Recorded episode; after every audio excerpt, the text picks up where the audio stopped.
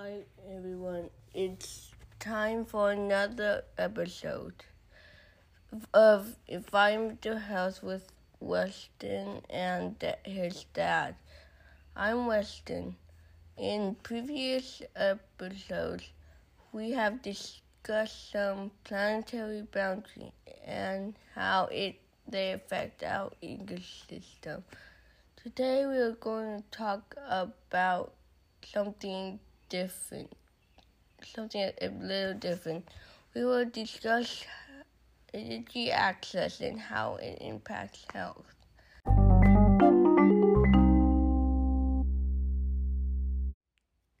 Hi, Weston.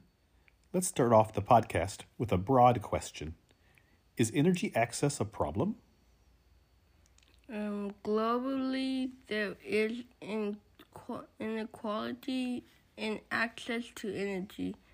There are 770 million people living without electricity, mostly in Africa and Asia.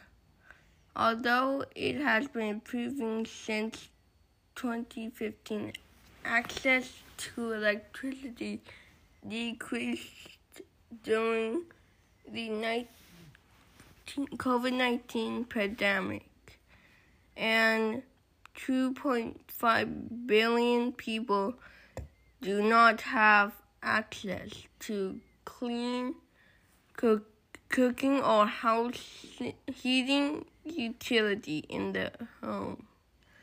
So they rely on inefficient fuels like biomass, kerosene, and coal. What is biomass? Biomass is an is any kind of organic fuel like wood, food waste, and sometimes even dung. Is it is cheap. A, a cheap source of energy used for heating and cooking. But but burning biomass releases a large amount of particulate matter. It, it is the biggest cause of indoor air pollution, which is a leading cause to, of respiratory diseases in worldwide, and it is and it mostly affects women and children uh, in the home. This is linked to 2 million premature deaths each year. Wow, Weston. We need to reduce biomass and household coal use in the global south. The United Nations uh, made this an important part of the Sustainable Development Goals of 2015. Goal number seven is to ensure is to ensure access to affordable, reliable, sustainable, and modern energy by all for all by the year 2030 affordable, reliable, and sustainable sounds like a really tough goal to meet. It is, Dad. Uh, affordable is not always sustainable, and sustainable is always not. It's not always affordable. Some countries may prioritize in the form of fossil fuels because it's cheaper and easier access to than renewable energy. But I thought fossil fuels were bad. Why do some countries want to use fossil fuels? Energy, health, and health are linked, but it's more than just the type of energy that affects health. It's also it is also the amount of energy that can contribute to health. Up a, to a point, amount the amount of oil available per person increases life expectancy and reduces reduces child mortality. Energy access means more that an area is more economically developed with improved transportation, advanced technology, and other resources.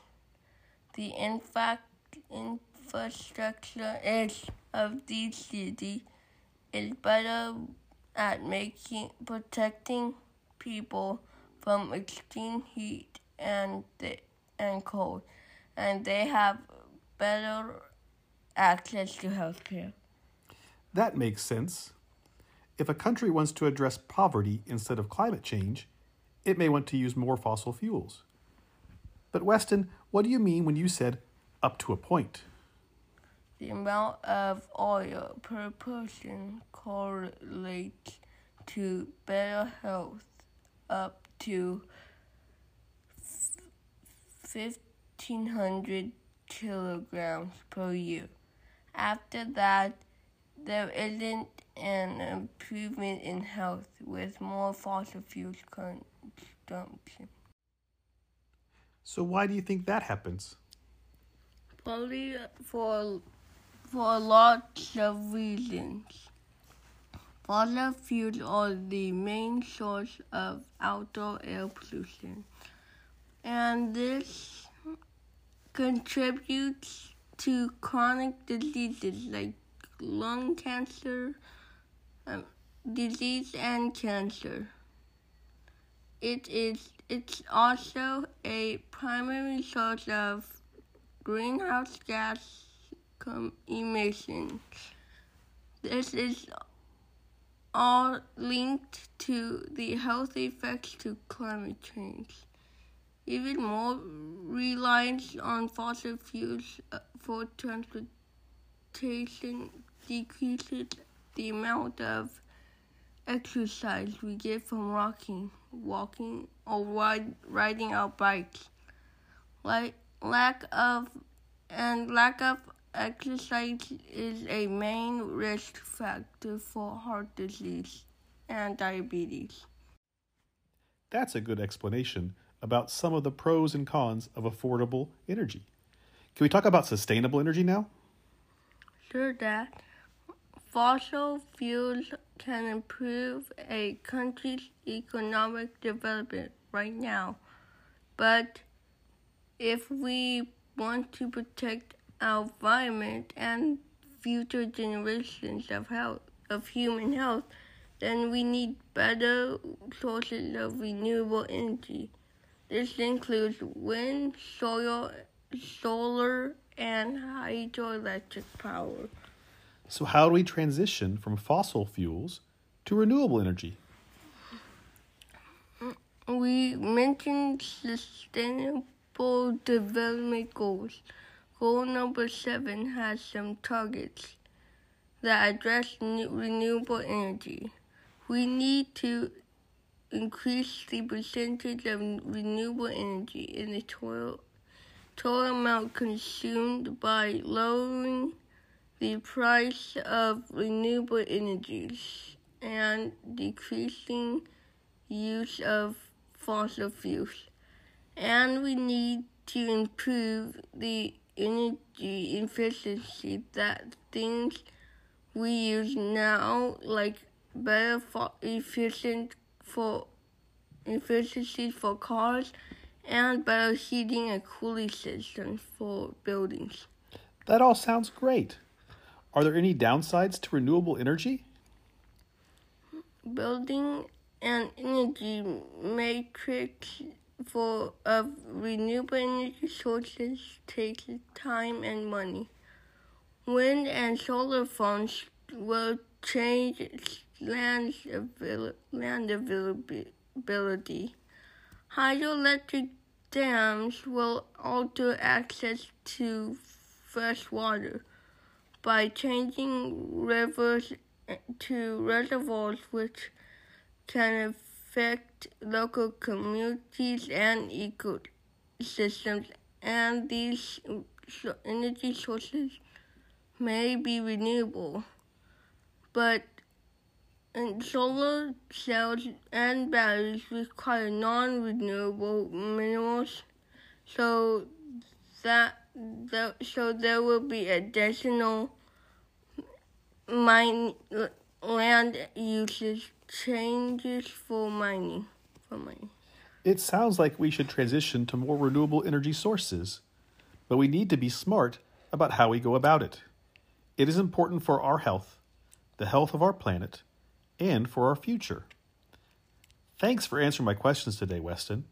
And for the listeners, you can learn more about energy access from the Sustainable Del- Development Goals at sdgs.un.org and the International Energy Agency at iea.org. See you all next time.